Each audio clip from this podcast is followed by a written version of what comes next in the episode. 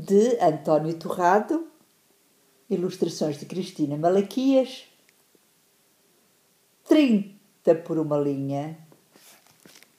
Vida de sabonete.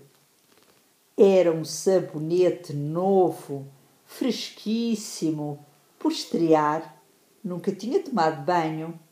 Naquela gaveta de drogaria, onde ele, junto com muitos outros colegas, aguardava a vez de ser vendido, já tinha perguntado, ainda que timidamente: Afinal, para o que é que eu sirvo? Serves para lavar e perfumar, respondeu-lhe um velho sabonete de alcatrão, muito sabedor das coisas da vida. Vais dar banho, tomar banho. Descansa que o que te espera vai ser bem bom.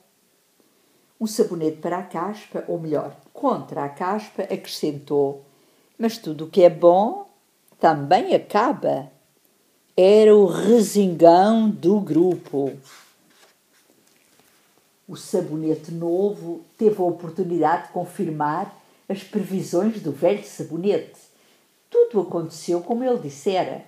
Deu banhos e tomou banhos, escorregou vezes sem conta pelo mármore polido da banheira, conviveu com esponjas, escovas macias e conheceu da anatomia do corpo mais do que um pintor de nus. Mas, redondo que tinha sido, estava agora delgadito.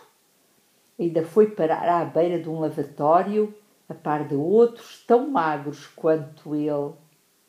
Somos agora sabonetes de lavar as mãos, avisaram-no os companheiros. Até ver tudo o que é bom também acaba. Lá estava o aviso, de novo a insinuar-se, a dar que pensar.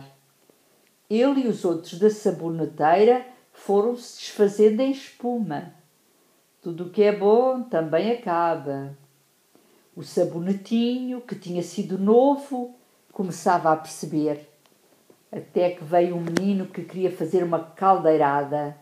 No dizer desse menino, caldeirada era juntar numa tigela sobras de sabão e de sabonetes, acrescentar água, remexer com uma cana e depois da calda pronta, soprar por um canudo bolas de sabão.